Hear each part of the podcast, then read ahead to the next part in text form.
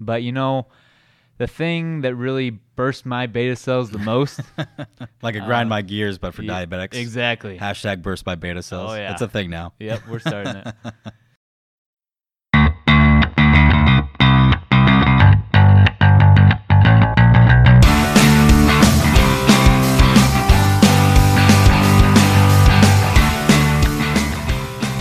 following discussion is for educational purposes only and is not intended to diagnose or treat any disease. Please do not apply any of this information without first speaking with your doctor.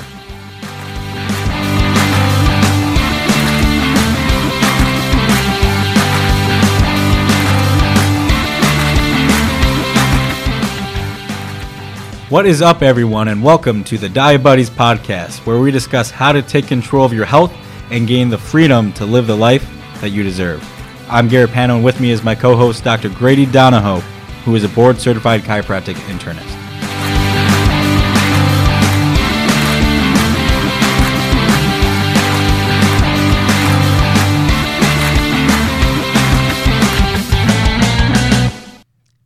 What's up, everyone, and welcome back to another episode of the Diabuddies podcast. Today, we're going to be talking about what is type 1 diabetes, and what that means is a little bit more on the mechanism of how, it begins and how somebody can become type 1 diabetic. We're also going to be talking about insulin and its physiology a little bit more, and some common challenges of type 1 diabetes. This is something that Dr. Grady and I know pretty pretty well since we both are type 1 diabetic and we deal with this every single day thousands of decisions every single day and uh, so without further ado we're going to just jump right into it so dr grady what is type 1 diabetes So, like we talked about in that first episode, type 1 diabetes is an autoimmune disease. So, essentially, what that means is there's immune dysfunction where the body or the immune system tags our tissue as foreign. And so, therefore, it starts attacking it like it's a foreign invader. And so, um, in the case of type 1 diabetes, it's destroying the beta cells. The beta cells are the cells that produce insulin. And so, if you're destroying those beta cells, you're going to have a decrease in the amount of insulin production.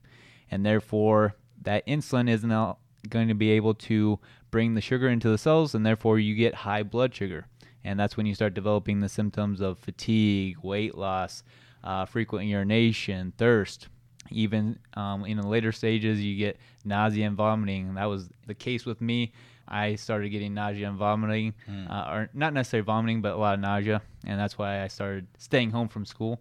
Eventually, my mom was like, "All right, we got to take you to the hospital. You're home too much." So, um, not not not because you could be sick You're just Yeah. hope too much okay okay Um, but um, one of the other things that I noticed with myself was uh, also de- decreased strength. I was working out a lot with my dad in the basement, and I was actually losing strength. Um, and so, let's talk about the mechanisms of an autoimmune condition. okay um, how that comes to be. So, like we said, that's a kind of a loss of self tolerance, meaning your body is mistaking your tissue for foreign tissue, and therefore um, you're losing tolerance to that tissue. So, why does this come about? There's with autoimmune diseases, there's no one thing that causes immune dysfunction. It's a complex of things that puts a burden on that immune system, which then creates a, a situation where it starts to lose that self tolerance. And so that's why there's no one cure for an autoimmune disease because of that complexity. It's just too complex. Um, and so some of the things that contribute to this that we've kind of been shown in research is um, something called NF kappa B. So NF kappa B is a protein structure that's inside the DNA of a cell. And this protein structure controls the expression of genes that are responsible for the production of pro inflammatory things like cytokines and chemokines. okay And these cytokines and chemokines, these are your chemical messengers of your immune system, which tell your immune system where to attack and how much to attack. And so, um, with this NF kappa B, it responds to the stimuli of things like stress, other cytokines. So, if there's a lot of other inflammation flying around, that can affect it. Also, free radicals that are flying around, and antigens. Um, so, antigens are things that your immune system tag as foreign. Okay. And so if there's a lot of foreign things to attack, obviously you're going to upregulate that so you can attack them and kill them. Um, and so with that, if you're upregulating this NF kappa B, what happens is you create a activation of your immune system, which is fine in Mm. the sense of trying to, you know, kill off an infection or something like that. But what we come into a problem is is when this is upregulated long enough, we get into a loop of creating inflammation, the NF kappa B, and that inflammation then creates more production of that NF kappa B, and we get into the cycle of inflammation, pro-inflammation, and it just kind of compounds itself. So with this magnifying loop of inflammation that NF kappa B creates, that's where we start getting the miscommunication in the immune system and that loss of self-tolerance where we start to attack our tissues instead of just the foreign things that are in our body. Oh, okay. And so that's the whole auto in the autoimmunity. Part. Yep. Okay. Uh, yep. That's where we start attacking. Another thing that affects how our immune system gets into the situation of attacking ourselves is glutathione depletion. So glutathione is a molecule that's made in our body that is a antioxidant, kind of like vitamin C. Mm, um, where it kind of quenches those inflammatory things. And it's been shown to support the regulatory part of our immune system. So, the part of the immune system that helps keep everybody in check and not let them get too crazy and start Mm. killing everything. Mm. Like a fun police at a party. Like it just if the immune system's a party and it's going haywire, it's the fun police and says, "All right, everybody, just calm down. Just E- calm down." Exactly. Okay, Exactly okay. right. I love that analogy.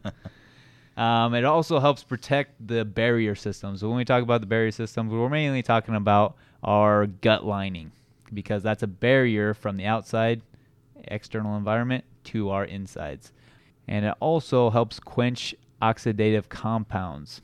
Um, and like we talked about before, oxidative compounds will activate NF kappa B. So that's how it helps with inflammation and that side of what we talked about with NF kappa B. And so if we have glutathione depletion, therefore we're going to have much more inflammation. So to summarize what I've just said, Mm. Yeah, you said a lot. yeah, yeah, that was a lot of minutia there. So inflammation is a very important part in the development of an autoimmune condition. In this case, type 1 diabetes. Okay. So gotcha. inflammation is bad. okay.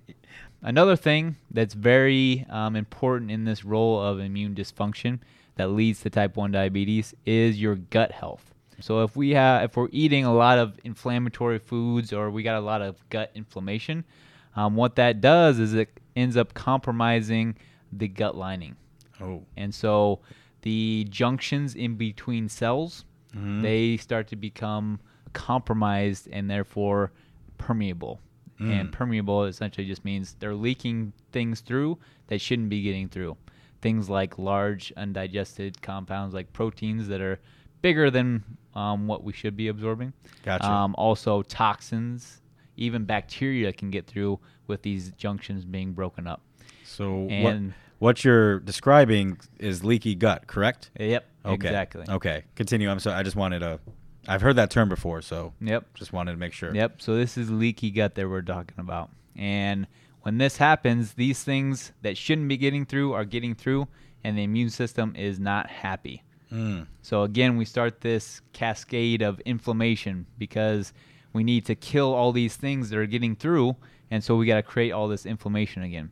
And so with this inflammation, then we can end up making this problem worse because inflammation can break down those tight junctions Mhm. and make this problem a little bit worse. And at the same time, you start getting systemic inflammation from this because those things are getting into the bloodstream and getting all around the body. And so Mm. now you're getting into a situation where you have inflammation all over the body, but it's concentrated in different places for different people. For you and me, Garrett, Mhm. it, get, it gets concentrated in our pancreas. Gotcha. Okay. And so this mechanism seems pretty dang complicated, and I'm sure we're going to talk about it more Oh, in the yeah. future. Oh, yeah. And if you're listening and and you don't think leaky gut is real, or you've never heard it before, we will. I'm sure we will talk about it much, much more in detail.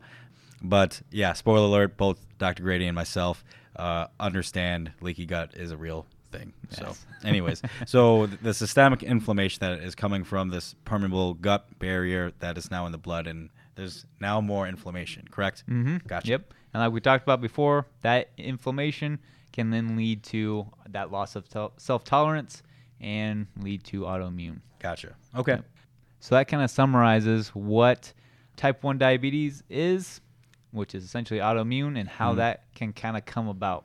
So, Garrett, let's talk about now how um, insulin works in the body Sure. and why that's so important for us. Sure. And and before I get in there too, I want to say, you know, we talked a lot about the mechanism of the type 1 diabetes, but there is to a degree a genetic component as well. I Mhm. think that is important to realize and if I I could be mistaken, it could have changed by now, but I think the most concentrated type 1 diabetics are those of Scandinavian descent. I think Sweden and, and people in Finland have there's just really really high rates of type 1 diabetes. So it, it's like you said before, it's a it's a very multifactorial type of mechanism, but you and I understand that we there's a lot that we can control. Not saying that what you do can prevent type 1 diabetes, but you can always control other factors like inflammation and your gut health and things like that. Mhm. Um, but when it comes to insulin, you you mentioned that insulin comes from your beta cells, Yep. and which are on your pancreas. And mo- I think as a type one diabetic, it's always funny to think about. You know, you've seen at least I'm not sure if you've seen there's shirts that say you know proud owner of a broken pancreas. um, well, in fact, the pancreas is mostly exocrine function, which means it secretes a lot of digestive juices and enzymes, and is actually majority for that purpose of digestion.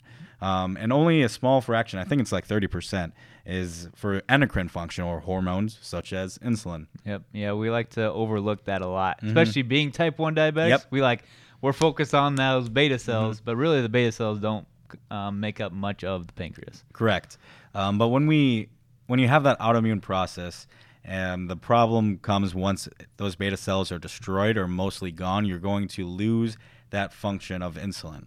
Now we've talked a little bit in the first podcast on insulin's role and things like that, but essentially what insulin does, or when it's being secreted, what signals the secretion is a generalized term called glucose stimulated insulin secretion. And essentially, your beta cells primarily sense how much glucose is in your blood. And from that stimuli, they start to secrete and have factors that lead to something called proinsulin. And so within the beta cell itself, it's going to have this proinsulin. And essentially, it's a much longer chain of insulin because insulin's a protein, and most proteins start in the form of a chain.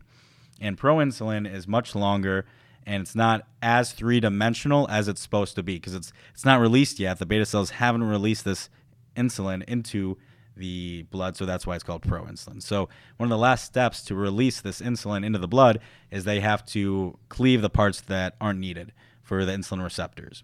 And so when the beta cell cleaves this proinsulin, you are left with C peptide and you're left with insulin. And C peptide is actually a really interesting marker of type 1 or just any blood sugar regulation because C peptide and the amount of C peptide in your blood is a direct reflection on how much insulin you are making. Mm-hmm. Yep, it can be a very helpful blood test to see, like you said, how much you're making and um, how much you know of a problem you're in. Exactly. Um, and you know, so that's something a both a type 1 and a type 2 diabetic and those who are pre-diabetic or just trying to understand their blood sugar levels um, could be you could test it and get a lot of good information from it. Um, so you have your C peptide. Now you actually have insulin. It's no longer proinsulin. Its insulin is now more three dimensional and is now can be in the blood. So now that insulin's in the blood, it's going to float around. and It's going to bind to a receptor. And so a receptor is just something that it's exactly like a lock and key for this part. But the lock and key, so the key is the insulin, the lock is the insulin receptor. Once they bind or come together, it's going to then stimulate a cascade of events or lots of events within the cell. And so it can that receptor is going to stimulate things like lipid or fat metabolism. It can alter gene expression, protein synthesis, cell growth, division, and survival.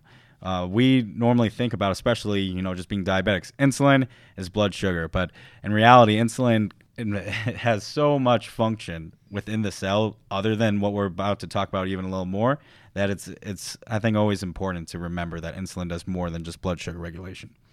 So on top of that, what happens when that key goes into that lock for sugar metabolism, and specifically for skeletal muscle, for adipose tissue, and cardiac or heart muscle, it's going to stimulate something, a transporter called GLUT4. And that GLUT4 is the actual door that allows glucose in the cell. So you have your key, which is your insulin, you have your lock, which is your insulin receptor.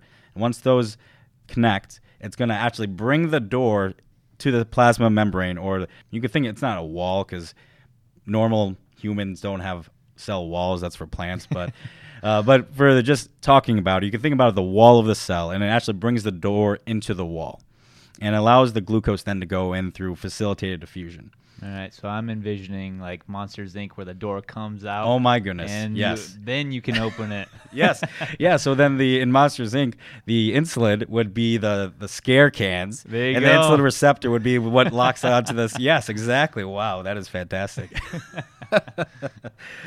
um, anyways, once you have the the door approach you and glucose can go into the cell, and that's going to then lower your blood sugar and to the appropriate amount that it needs to happen.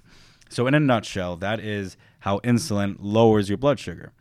Now, the half life of insulin is about 15 minutes. And if we're about to, I'm sure we're going to talk about different forms of insulin on, a, I think, the next podcast. Yeah. But in general, you know, you can think about it. Regular, standard of the mill insulin will be in your body for around two hours. But because if you think about it as a hormone and just something in your blood, it almost depends on how fast the blood is moving and your heart rate. And so if your heart rate changes, it's then going to affect how fast you use that insulin. So if your heart's pumping really fast, the insulin in your blood is going to be moving around. It's going to run into these receptors more, and it's going to facilitate more diffusion. I think that's a really important point once we talk about management a little bit more, and when we talk about exercise, that uh, you can really keep in mind. So I just kind of wanted to point that out. Yeah, tease that out there. Exactly. Now, I also did talk about GLUT 4, the door. Now, that, there's a number on that door for a specific reason because there's lots of glutes, not just your glute max and minimum and things like that, or flutes or whatever, but uh, lots of GLUT facilitated diffusion, lots of doors, different types of doors. Um, I think there's about 18. I this I I would should have double checked, but I'm only going to talk about the first five. So that we have GLUT one, two, three, four, and five. So GLUT four is what we already talked about, and that's on the skeletal muscle, the cardiac muscle, and your adipose tissue, which is your fat. I should have clarified Yeah. that. Uh, but GLUT one is in your blood, so in your blood, red blood cells, within the blood-brain barrier, and parts of your heart. So those are the tissues where you can find GLUT one, and it's actually insulin independent. Oh, so you don't need insulin for those. No, or at least not for this one. So for GLUT 2, this is also another insulin independent one, and this can be found in your liver, your pancreas, parts of your small intestine. Now, for GLUT 2 to work, it actually has a low affinity for insulin to bind to its receptor and allow GLUT 2 to go to the that wall or that plasma membrane. So essentially, you would need more glucose for this to kind of come up and have signaled to be on the door because Oh, it's okay. insulin independent. So it has a lower, or rather, has a higher Km, which is just biochem talk for having lower affinity. So that's GLUT 2. We also have GLUT 3, which is another insulin independent, and that's found in your brain and your neurons and sperm. And I'm not sure if I, we can say that. Maybe we'll blur, beep that out. But we're, we're just talking Yeah, about science here. Exactly. It's just Uh, that has a higher affinity to bind. So compared to GLUT 2, GLUT 3 will have glucose uptake much, much faster.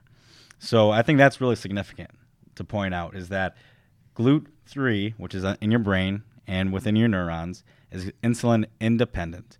And you do not need insulin for those for to allow glucose into those cell types. yeah, it kind of shows you how important it is to get energy to your brain. Exactly. System. And when it comes to management of it, and when you think about it, your brain is the highest functioning center, right?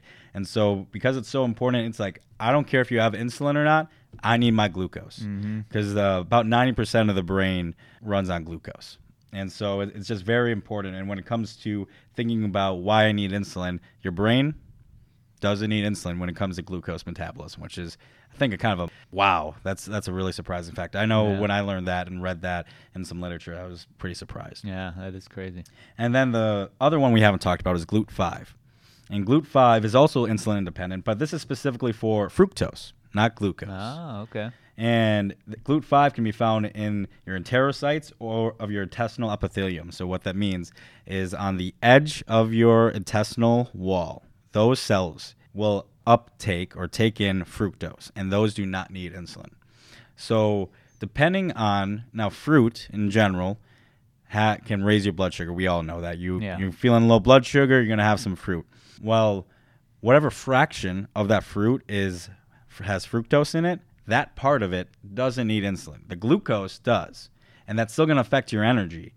But that's why that's part of the glycemic index. And again, I'm sure we'll talk about more of this Yeah. in detail. But I think it's really interesting to and important to point out that GLUT5, and when it comes to taking up fructose into your cells, that also does not need insulin. But where we do need insulin is that GLUT4, which we talked about, which is the paradigm and the dogma of type 1 diabetes is insulin leads to the insulin receptor that leads to GLUT4 on the cell wall or the plasma membrane, you know, more accurately, and that will allow glucose into the cell. And that is found in your skeletal muscle, your adipocytes, and part of your most of your cardiac muscle as well. And so the reason why that's important is we have skeletal muscle or just regular muscle all over our body. And so that's going to take up the, a large majority of the glucose that we use. Um, so in summary, I know I've talked a whole bunch about this, Yeah. but so again, insulin binds the receptor, activates GLUT4, glucose gets in the cell. And the amount of insulin in your blood therefore activates more receptors or more of those GLUT4s there and will cause more glucose uptake in the cell and you can lower your blood sugar and control it that way. So if you had less insulin in, you might not need as much glucose in the cell or won't allow much. So you can kind of fluctuate it. The insulin can be the gas pedals and the brake at the same time. And but this part is is why you can get have hypoglycemia or low blood sugar. If you, Okay. if you have too much insulin at one moment, it's going to then still bind to the receptor, still bring GLUT4, and regardless, let's say if you're at a perfect 100 and you have too much insulin, it's going to just draw all that glucose in your cell and put more of those Monsters Inc. doors on that plasma membrane. And so hmm. that's what drives hypoglycemia when you take too much insulin. I gotcha. So it so with a type 1 diabetic, it's not that they're low all the time or they're high all the time. It's the management of the amount of insulin that will change their blood sugar levels. And sometimes they need insulin and sometimes they need some sugar, some glucose. Yeah. And I think that's really important to distinguish that. Um, I, I'm- I don't know about, about you, but m- most people are like, oh, you're type 1. Like, I thought you couldn't eat sugar. Well, a lot of times you're going to need sugar. You just had a juice box before Yeah. we even Yeah. to this There's podcast. a lot of people that say that. Then when you're in trouble or you're feeling bad, they're like, "Oh, give him sugar." Mm-hmm. No matter what is happening, they're like, "Give him sugar." Mhm. There was one time I was on, um, I was I was working for somebody, and we had like this crew, Mm. and there was one other type one diabetic, and um, he was on a, um, we were riding on buses, and he was on a different bus, and all of a sudden the bus stops, and I get called to the front. I'm like, oh crap, I'm in trouble, but I wasn't. um, but they're they um, they called and said that this type one was feeling really bad, and the symptoms that they were saying, I'm like, sounds like he has high blood sugar, Mhm. and they had already said, oh, give him sugar, that'll make him feel better. I'm like, no, no, no, no, no, no, stop, stop, stop. Yep. He needs to take some insulin. Mm-hmm. So it's it's just funny how people in Right. different situations Right. are just get mixed up with what you need. And you can't blame people. They, Yeah. Mm-hmm. I mean, they really don't know, and that's why you know that's partly why we're doing what we're doing right now. We're just trying to um, educate as much as we can and and have some fun. Um, but it's also interesting to know how these things work, from the Monsters Inc. to the NF Kappa B. Yeah. You know, um, it, it it all is important when understanding the mechanism and you know what is type one diabetes. Mm-hmm. So I think it's safe to almost summarize type 1 diabetes. Like you said, it's an autoimmune condition where your beta cells are destroyed or almost completely gone, and therefore you can't make insulin. And without that insulin and without that brake pad, um, you're not going to be able to put that glucose into your cells. So therefore, type 1 diabetics normally need, or you know, pretty much all the time, unless you just get first diagnosed, insulin. And if you have too much, it can lower your blood sugar too much. But if you don't have enough, it, it'll raise it. It becomes this management game of insulin. Yep. Game of life. Mm-hmm. Insulin is life. Yes.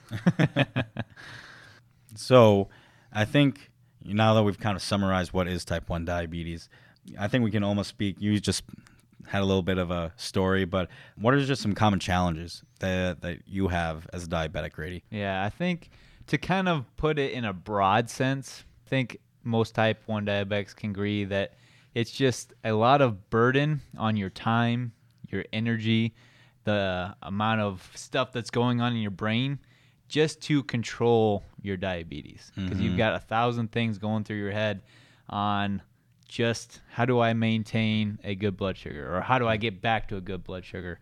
Um, because you constantly are trying to plan ahead, whether that's for um, a meal or for activity, or you know you, you know you're going to be without a meal for a while. Um, constantly planning and coordinating things to make sure your blood sugar stays as good as possible. Mm-hmm. And also, I would think the consistency of trying to keep that number and the consistency um, of your day to day is kind of a burden too, um, and a hard thing to do. To try to be that consistent over a lifetime is very hard. Yeah. But you know, the thing that really bursts my beta cells the most, the thing that really bothers me the most, Like a grind Uh, my gears, but for yeah, diabetics. exactly. Hashtag burst by beta cells. Oh, yeah. It's a thing now. Yep, we're starting it. I would say is in those really important moments in my life. So whether that's a job interview or a test or a athletic competition where my nerves are running at on high and I really should be focused on the task at hand, mm-hmm. but my brain is thinking mostly about all right, how do I maintain a good blood sugar so that mm-hmm. way when I have to perform, I am going to be performing at my best because when my blood sugar is high or my blood sugar is low, I'm not going to perform at my best. Um, and ma- probably almost every time I'm in that situation, my blood sugar is going to be wonky Yep. because all the stress and hormones that are involved with stress throw your blood sugar all over the place. Mm-hmm. Most of the time, for me, it goes high, but sometimes it'll crash low, and I got to deal with that. Yep. So um, that's that's one of those things for me that's just really hard and frustrating because it's like those are the times where you want to be your best, mm-hmm. and the diabetes is not letting you be your best. Yeah, absolutely. And it's funny that you said that. Probably the most important test of my life about a month ago. So I'm still in school to be a chiropractor. I'll graduate four months from now, but I was taking my last board exams. And it's like a practical, you know, standardized patients doing these procedures or whatever. And I had a lot of stress going on leading into it. Not only was it the most important test of my life, lots of other stresses going into it with just life in general. And I needed to perform well. And for the life of me, I could not control my blood sugar during it. And I had my pump on me, and it was just 200, 200 plus, and I just I was giving myself bolusing. I was taking my pump out in the middle of this exam, hoping I was like, I hope they don't think it's a phone. like it's not. I literally just try to control, and I'm, Yeah. I'm thinking about all this in the middle of the exam. That's like a three or four hour exam, and it's just That can really throw you off. Oh my! It, the, it was it was throwing me off. Hopefully, I mean, hopefully it didn't throw me off. I'll Yeah. find out, you know, a couple of weeks from now. But when you need to be your best, it's always unfortunate because it can't. It's not always that way. Mm-hmm. But having to manage that in addition to the stresses of life leading up to the exam, leading up to that wrestling tournament, leading up to that, you know, job interview, whatever it is, it can it can mess things up. And it can be very frustrating. So I totally agree with you. Yeah. Um, I think for me, a very frustrating thing when I started to take control back to live the life I wanted and live the life that I deserved, um, and trying to manage my blood sugar was understanding how I could control my blood sugar at night. Just because when you're sleeping, it's a significant portion of the day. Whether you sleep for four hours, which mm-hmm. I don't recommend, or you're sleeping for you know seven, eight, nine hours, whatever it is, um, that's a large amount of the day where you can't respond. And mm-hmm. diabetes doesn't stop for anything. Yep. Doesn't matter if you're sleeping. Doesn't matter if somebody is in a car accident. It diabetes doesn't stop. Mm-hmm. And so trying to when learning how to control my blood sugar while I was asleep and what I had to do and figure out patterns before I slept and patterns after I slept and what was probably going on in the middle.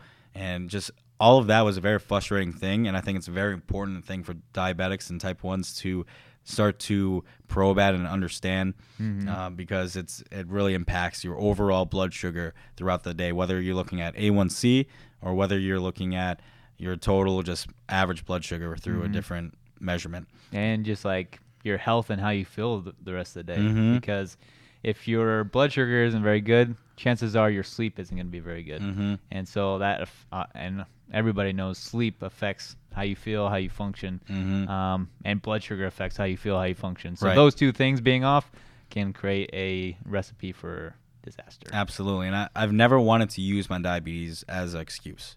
I would hate myself, and then, and doesn't matter if you should or shouldn't. It's a natural feeling to use it as excuse. You show up the next morning and you feel like crap, and you say, "Sorry, guys, I just my blood sugar was all over the place last night." People are empathetic, and you know they actually want to. They understand when they say that, but I never want to blame my blood sugar for my lack of control of it Yeah. and that can get a really big head game too Mhm. is feeling like a failure and then feeling like you don't want to use it as an excuse and you because you didn't control it Yeah. you know? And there's sometimes where you just mess up. There's sometimes you don't understand. And it's it can be very unfair to yourself in terms of your own self-worth and your own self-talk. Um, but i've always been frustrated when i've had to say sorry guys i was late because my blood sugar. Um, it's something that I feel like anything else in your life, if I was talking about a job or talking about a dog, you know, nobody's like late to a meeting and, or they should, that's not a real excuse if, you know, like you're late to a meeting. It's like, oh, sorry, my dog was XYZ. You know, my dog, which is called diabetes, Yeah. was doing this, you know, and that's kind of what it almost feels like. Mhm. And it's different, but I don't know. I think Yeah. that's Yeah, think important to understand. Yeah, it, you made a good point about how you feel and how the rest of the world sees it. Because I think the rest of the world sees it as a very valid excuse and will take it any Mhm. day of the week. But I think we are very similar in our thought process of like, we don't want to use it as- as an excuse because we Mhm. know we have the ability to control it. Right. And so if we don't control it and then that affects our responsibilities, we feel like we failed Mm-hmm. because we know how to control it. We should have controlled it. We didn't. And we ended up sacrificing our responsibilities or letting somebody down. hmm And so it, you know, it hurts us. Yeah, absolutely. And this is just this is just something that type ones go through every day. and and as well as just people with chronic disease in general too. Yeah. You know, it's easy to feel tho- those ways, but I think it's important to realize that you know it's, there's another day, and you try to learn what you can, Yep. and you learn from it, and you just try again. Yep. Start hone, honing it in. Mm-hmm. Exactly. So with all that being said, you know, we were talking a lot about what is type one, common frustrations that we've had personally, and I think that other type ones might understand as well. You know, mechanisms of insulin, all those types of things. But we really didn't talk about management of type one diabetes. But that's something we're going to talk about on the next episode. Oh. Oh, yeah, hitting them with the hook. hanging. Leave it up with the hook. so, th- without further ado, I appreciate you guys listening to our jargon of some of the in-depth conversations, and I'm sure we're going to go over these again in much more detail and in a different context. Um, very excited about some future conversations we're going to have. So, Grady, I appreciate you you saying your words, and I hope people appreciate me saying my words. Yeah, we'll see you on the next episode of the Diabuddies podcast.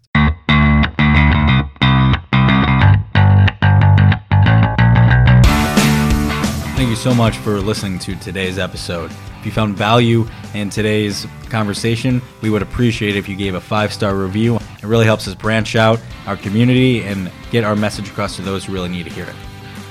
If you want to interact with us on social media, you can follow us on the Diabuddies podcast on Facebook, Twitter, and Instagram. Or if you have any questions, comments, concerns, or moral outrages, you can email us at the Diabuddies podcast at gmail.com. Thanks.